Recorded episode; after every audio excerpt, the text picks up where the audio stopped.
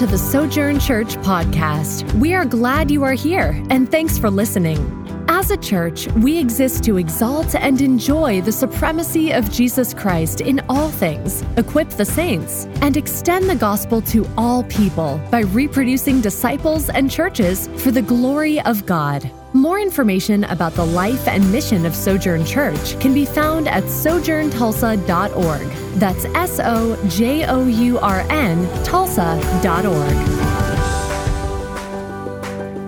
Good morning. We are um, going to be getting into um, the book of Philippians, and we're going to do a little bit of a different service today just because we're trying to um, scale down the sermon time. I know everyone's celebrating that, and there's also bets out there that I won't be able to do that. I know that's the, the biggest thing uh, is a little alarming. Um, uh, doing uh, the Lord's Supper, um, you guys know how inside of a church sometimes little cults start up, you know, little factions and little cults start up. So I look back there and Matt, Matt's got some people just circling around and he's teaching them to do this and here we do it this way. And so we'll just keep the eye on Matt and whatever's going on there.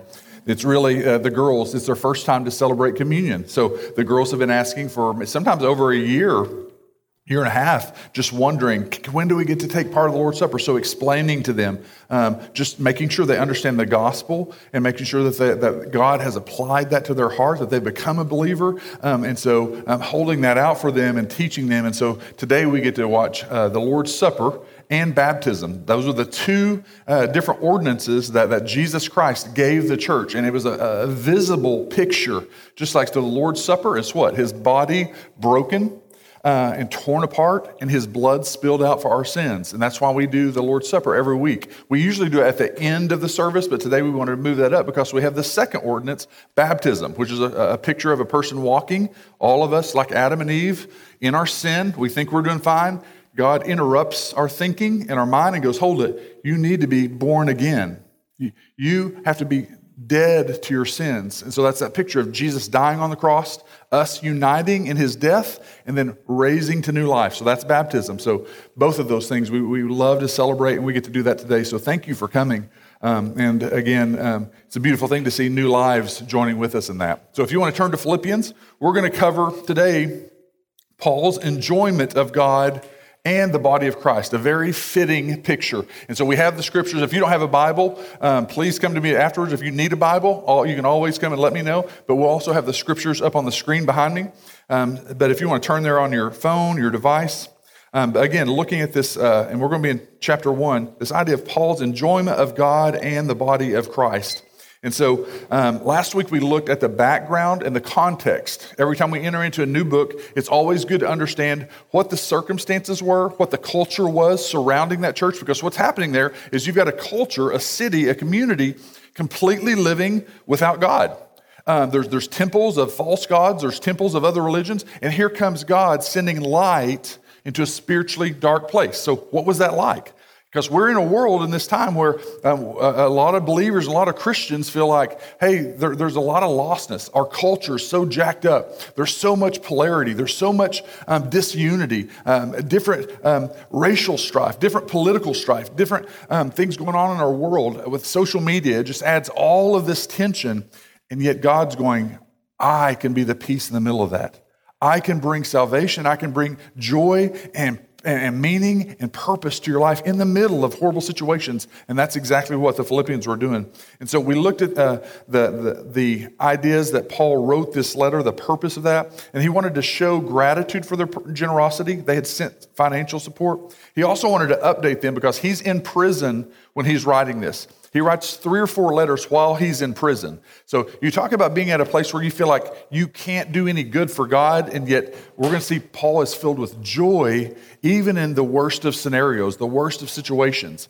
And so he's updating them on his situation. He's going to warn them about the Judaizers, which the Judaizers are those people from Jerusalem that said, hey, to be a Christian, it's not just faith in Christ. Now, they were wrong about this, but what they were saying was it's not just faith in Christ. You also have to go by all of Israel's Old Testament laws. Well, Christ come and, and fulfilled all those, so we do not have to go by the Old Testament law. And that's what all of the, Old, the New Testament was, was preaching and teaching. And so the Judaizers were saying, well, yeah, you have to be saved, but you also have to go by all the rules and all the ceremonial and all the cultural um, systems that, that the Jews were going through. And so if you turn to Acts 15, the Jerusalem Council, they said, no, you don't. You, you don't have to go by those things. Um, it is faith alone, by grace alone, in Christ alone. And, and, Christ fulfilled all of that for us, so we don't have to go by all those. And so then um, he wanted to warn them that is misleading people inside the church. And then last, he wanted to encourage them because there was also uh, some disunity going on in the body. Um, two things that we're going to see that I didn't share last week, you're going to see up there. Um, the gospel of Christ is one thing that he's going to put forward repeatedly, but also the community in Christ.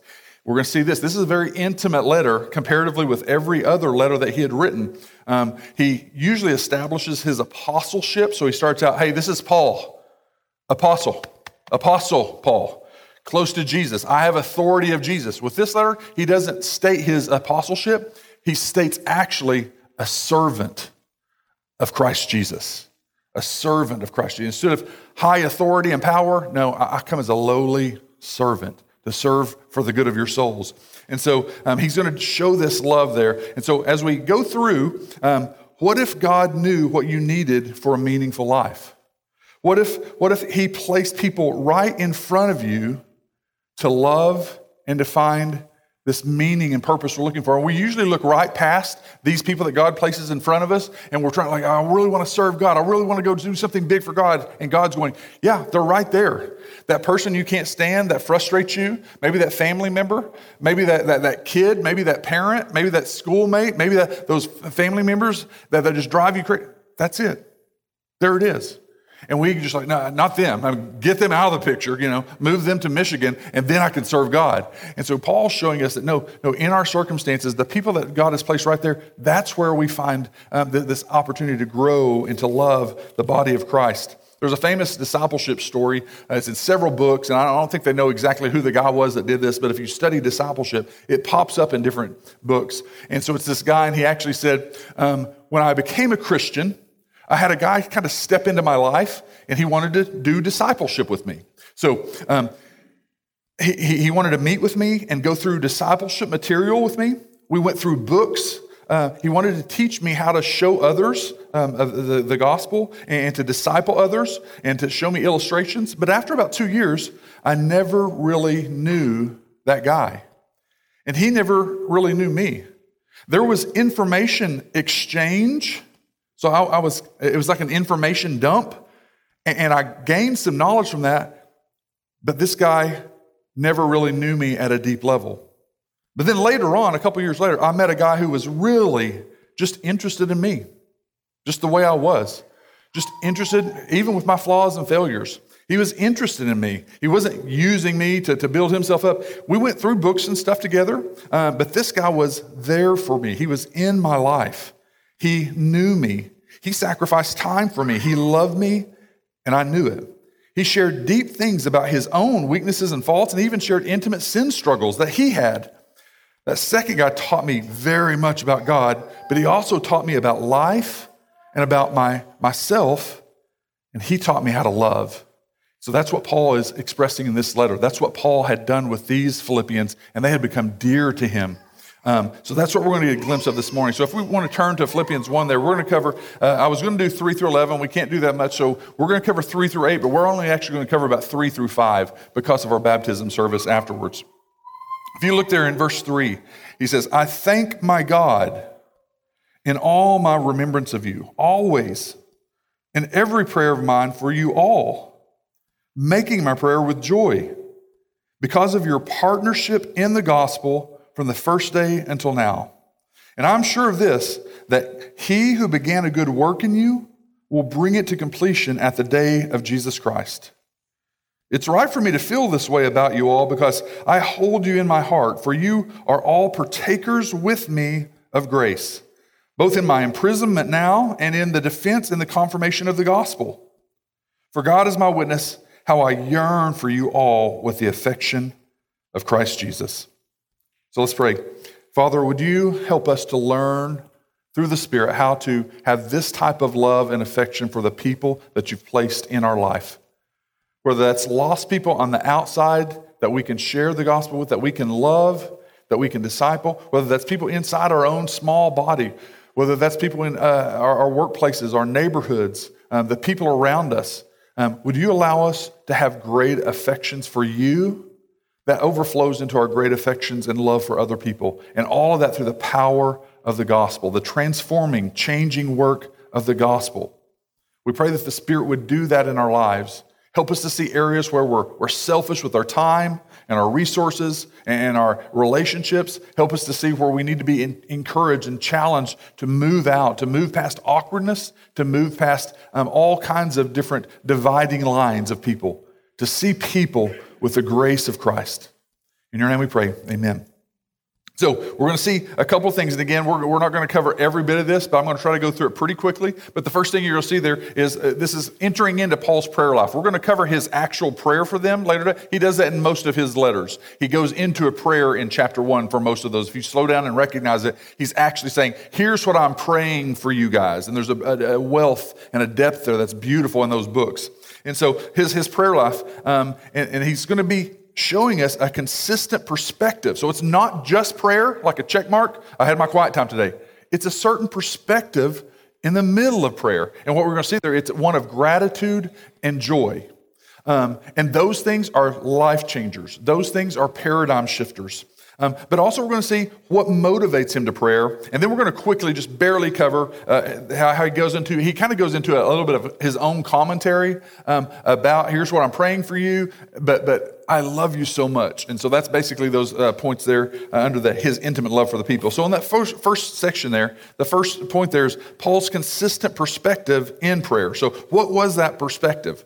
Um, it's a, it's a specific type of perspective. If you notice, he says, I thank my God. And it starts with that. So that, that, that's a huge statement for the rest of the book. It's a defining statement for the rest of the book. Um, he makes it personal with that personal pronoun, my God, this expansive God. Um, I thank him. And so, um, first, I want us to see that, that sentence. Um, it frames the entire letter. He's speaking of this reality. God changed my life to where I used to be persecuting the church. So, if you know, when eh, his name was formerly Saul, he would go into groups like this, open up the doors, bring in soldiers, every one of you. If you've got Bibles, if you're listening to this message, everyone's going to jail. Some of you are going to be killed. Sometimes adults killed in front of their children for gathering together. That was Saul. And Saul's going, That's what we're doing. God changes his life, to, and now he's Paul and he, he's going, now I'm the one spreading the gospel. That was my shame, my former shame uh, of destroying the church and destroying Christ. And now I live for getting the gospel out. And so he's saying, um, first of all, I thank my God for this because he was saved and, and you've changed me to where now instead of persecuting the church, I love the church. And so, beautiful picture there. Um, even though, remember this, he's sitting in a prison facing a death sentence. Um, in, in, those days, it would be in a cell at some points, but also it was house arrest. It wasn't the nice, comfortable little ankle monitor that some of you wore, right? Um, and so um, it, it's the it's the one where um, this guy is chained to you, right? A guy is chained to you. He's not a nice guy. He's like Brad's size and as strong as Brad and likes to elbow you in the face every once in a while. Uh, no, no bathroom time. I was thinking through uh, when, when I was in high school, our, our restrooms in the, in the boys' locker room, this is probably something you should never even mention.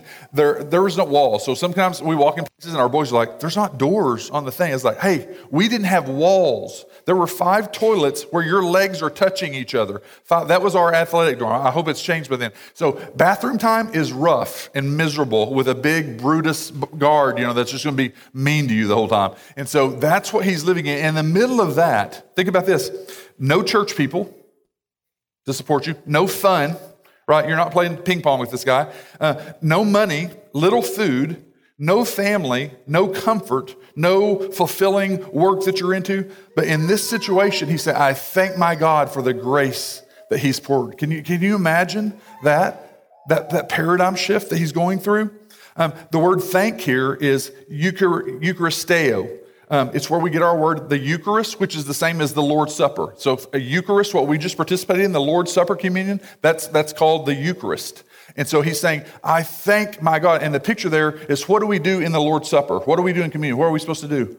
We're supposed to pause our thinking, pause our working, to pause and, and look backwards to go, God, I see what you provided in the cross. I see what you have already provided for my salvation. And so I, am resting in that. I'm participating in this as a remembrance of what you've already done. And now for this next week coming up, the problems I face, the things I've got going on, I, I, I tend to get busy and try to fix all my own problems. I need to rest in you. And so I'm trusting in what you've already done for me, and I'm trusting in what you're going to do this next week. And that's why we do that weekly here, is so we can celebrate that. And so he's saying, I thank my God in that kind of mindset. As I'm getting older, um, my own study time when I'm reading, I, I, won't notice. I'll be reading little bitty fonts like on computers and, and, screens and articles. And by the three or four o'clock, like people will just get blurry. If they're over you know 40 or 50 feet away, um, they're just blurry heads, you know. And so watching football games and like I can't see the numbers and stuff, so it's kind of frustrating. And so my my vision is skewed by the end of the day because of me focusing in on tiny little details. And so, what, what's happening with Paul here, his vision of people in the church, instead of being skewed because of the hundreds of tiny details and faults, his vision produces gratitude and thanksgiving. Do you have a skewed vision of people? Um, do you see people through a gospel centered lens like Paul does here? Um, Paul's saying it kind of like this as I think about each one of you, yes, even that one, and you know that one over there that we all know about. And those two ladies we all are very aware of. And then those two gripey old men. Even those, when I think of you, all of you, I thank God. I pause and think about what God has done, and it leads to gratitude. And then he says, even joy. What if we were a place where that was the norm? Do you have a tendency to usually look at people um, through, the, through the gospel lens and to see, you know what they are? They are a work of God's grace in process. Now, when people look at me, I, I hope they know when I do have my little fits or problems or sins that, that they're supposed to look at me as just, man, he's a work in progress. He's not a finished work. But with, with others, we tend to, I can't believe they're supposed to be this strong of a Christian. They've been in church this long. Look, look what they're doing.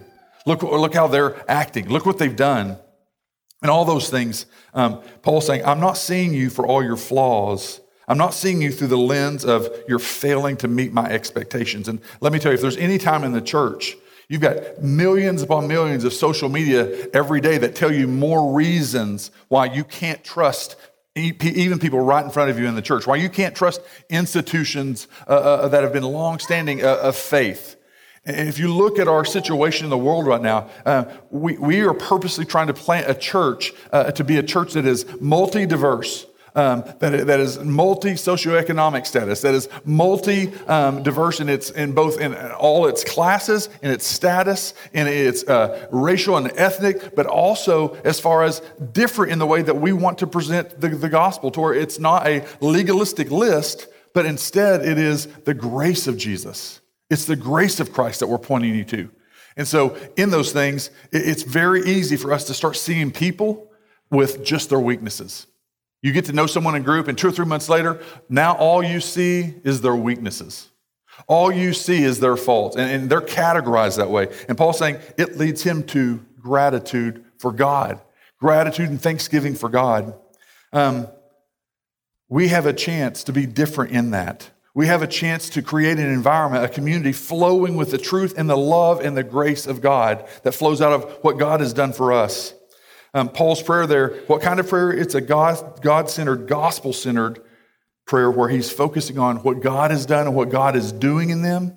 It's, it, it, he's always praying. He says, I'm always praying for you in this. And then he says um, that it's for all of them. Those people that are difficult, those people that are different from him on all kinds of lines and all kinds of things. And again, we're in a world where um, the different political factors, people are just, just raging for everything. And we have a chance to be the people in the middle, loving and being patient and gracious. Do you pray for the people just in this body consistently? Monday, Tuesday, Wednesday, Thursday, Friday, Saturday. Are you praying for just the small amount of people in your life? Do you have a perspective of frustration and unmet expectation by them, or one of gratitude and thanksgiving? Um, when you interact with people, are you seeing through a gospel centered lens, seeing God's grace in their life, or are you constant listening and looking for evidences of failure and failure and failure? And you know what she's like. She just always says this. You know what he's like. He just always does this. Paul sets an example of the heart of God because God, look, look at the bigger picture of God looking down on each one of us. He could hammer us and kill us for our millions of sins, but instead he's going, no, no, no. I'm reaching down with grace, pouring out love, killing my son, slaughtering my son to offer this salvation, reconciliation with me, and a changed life. So that's what he's saying. Um, have you ever been in that type of place? Sometimes even a church where you know that people are constantly kind of watching how you're performing, watching how you are acting, watching how your kids are acting. Um, they're always constantly doing that. That's church conformity. And sometimes the number one reason that people leave churches. Um, people are measuring you. We don't want to be a place like that. We want to be a place where there is grace and truth. Jesus didn't come with just truth, he came with grace and truth. Can you see the difference between those two types of church people? One always and consistently seeing perceived flaws and weaknesses and sins, or one of thankfulness and care and enjoyment. Enjoyment. It creates two very different types of places. Um, think through just the, the, the casual thinking. You may hear these statements. I'm, I'm so grateful for their friendship. I'm just so thankful that, that they're, they're just a listening, caring person. That's your view of people. Versus, I remember them missing group a couple times during the summer. And, you know, I really thought they were more spiritual than that. And I thought that they were a little bit better Christian. Two types of views. You thankful and grateful for them? Maybe you don't understand what was going on in their life at that situation. Maybe you haven't walked in their shoes even 10 seconds, much less 10 miles. And so, um, same thing with, uh, yeah, I'm thankful for them just bringing a meal over. When we had a hospital visit, we had a hospital stay, and they took care of us and they set up meals, or these people brought meals. I'm just thankful and grateful for them. Or, I can't believe that they're going to allow their kids to fill in the blank, go to that kind of school, have a phone at that age, play those video games, have that app on their phone send their kids to a secular university. So all these things, Jamie and I are always dodging, you know, like the, the secular crowd that thinks we're crazy because we, we care about some of these values over here. And then even inside the church or even inside Christian circles, being judged because you, know, you do this, your kid's hair is too long, you're, you're sending your kid to a, a secular university, you're, you're allowing your kids to do this. And so it's like, it's not sin, but they just judge you for that. And you've probably experienced that also. That's two different types of environments, two different types of people, two different types of churches. And we have the chance to be a, a place where we've got um, all kinds of diversity in this area. That's why we have purposely wanted to be in this area because we believe the gospel says that, that, that the gospel translates love across all those lines. Democrats and Republicans, independents, black, white, um, yellow, green, Asian, American, um, Nepali. We've got a Nepali leader. We've got people from all kinds of backgrounds. And we say the gospel says that, that love overbears all that this country is saying we should be divided on. And so we have a chance to be different in that. And so um, that's what the gospel come to do. That's what Jesus came to do. Um, so that's um, the, the gist of that. In verses 5, 6, and 7, 8, there, he, mentions this, his motivation in prayer was just your partnership in the gospel with them. Look at, look at where we're sitting right now. Paul was saying, You Philippians have partnered in not only getting the gospel out, but also the gospel is growing you. So you have this equipping the saints thing. So that's what we gather for. So we can grow, we can, we can learn about Christ, we can uh, take steps in discipleship, but also we're, we're concerned about the gospel going out to others. And in that, um, he says, You sent money to me. And so that would be like our little kind of weak church that has no money, that, that we're poor, we're small. There's all these huge things. There's places, there's churches, there's big, it'd be like uh, Southern Hills not helping uh, us out with something, Southern Hills or this, this big, huge church over here going, no, we really can't help you. But their budget is 10 million a year. But here's this church with a budget of maybe 50,000 a year. And they go, hey, we're going to send money and we're going to send people. And that's what the Philippians did. The Philippians were the poor, broken ones, and they sacrificed and sent care and love and money. And that's what this letter is, is addressing there. And so, um, are we a people that has the gospel has changed our ideas of generosity, of love, and, and our resources and, and our time? You have partnered with me in the gospel. And he says that that's a beautiful partnership. And look where we're sitting here. Usually, especially in America, books, TV, everything can really, really build up the, the great white missionary hope. I've been in mission circles, and it's this idea of the Americans, which remember, we're only 4% of the population. We're not 50 or 80% right? Like China's like, you guys are like, you know, 10 seconds of us. You know, like China's like, we got 1.4 billion people. But if you're not careful in American churches, what we do is we're like, we're the great ones going, doing all this work. You know what this is a picture of what we get a glimpse of? I had a 15 or 16 year old uh, Zomi girl during VBS tell me, she goes, You know what I love about your church? Come, I know you're a small church. You guys are kind of weak and you're not a huge, powerful church. She goes, I think it's a little picture, a snapshot of heaven where the Burmese are, are reaching down to us as the weak, flailing ones, going, Hey, we want to partner with you right now. We know what direction you're going in. We want to sacrifice. We want to let you use our stuff instead of you being the great white hope doing that. And I'm, I'm, not trying to talk about if you're going, you need to read some books on missions because that's what happens sometimes. So if you're going like, oh, that's not, and that's not a political statement, that is a mission statement sometimes. If you've been around mission circles, that's what they're saying is we need to be the ones doing that. Guess what? The Burmese, South Korea, they're sending out more missionaries than, than America in a lot of areas.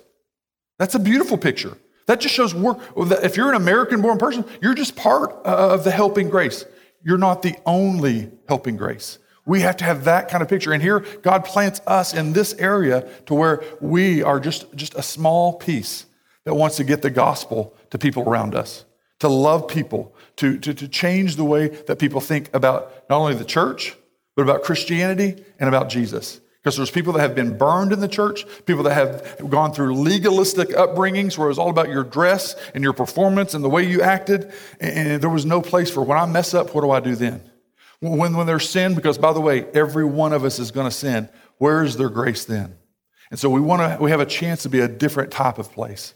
So as we move to um, baptism, that's exactly what we're seeing. We want to raise these little girls up into that newness of life not an old form of Christianity of now your newness of life is a church conformity. You must act like this, you must do this. And, and when I say those things, everyone gets nervous like, oh, you, we have no holiness, we have no, no expectation. No, that's the given. The godliness and holiness is the given. Just don't go and adding a whole bunch of man's expectations on top of that, equaling that with the gospel. So we want to raise these girls up in the newness of life uh, of grace and truth and compassion for others instead of um, I'm the only one who's right. It's my way, and I'm better than others, and a self righteousness that just should have never been there.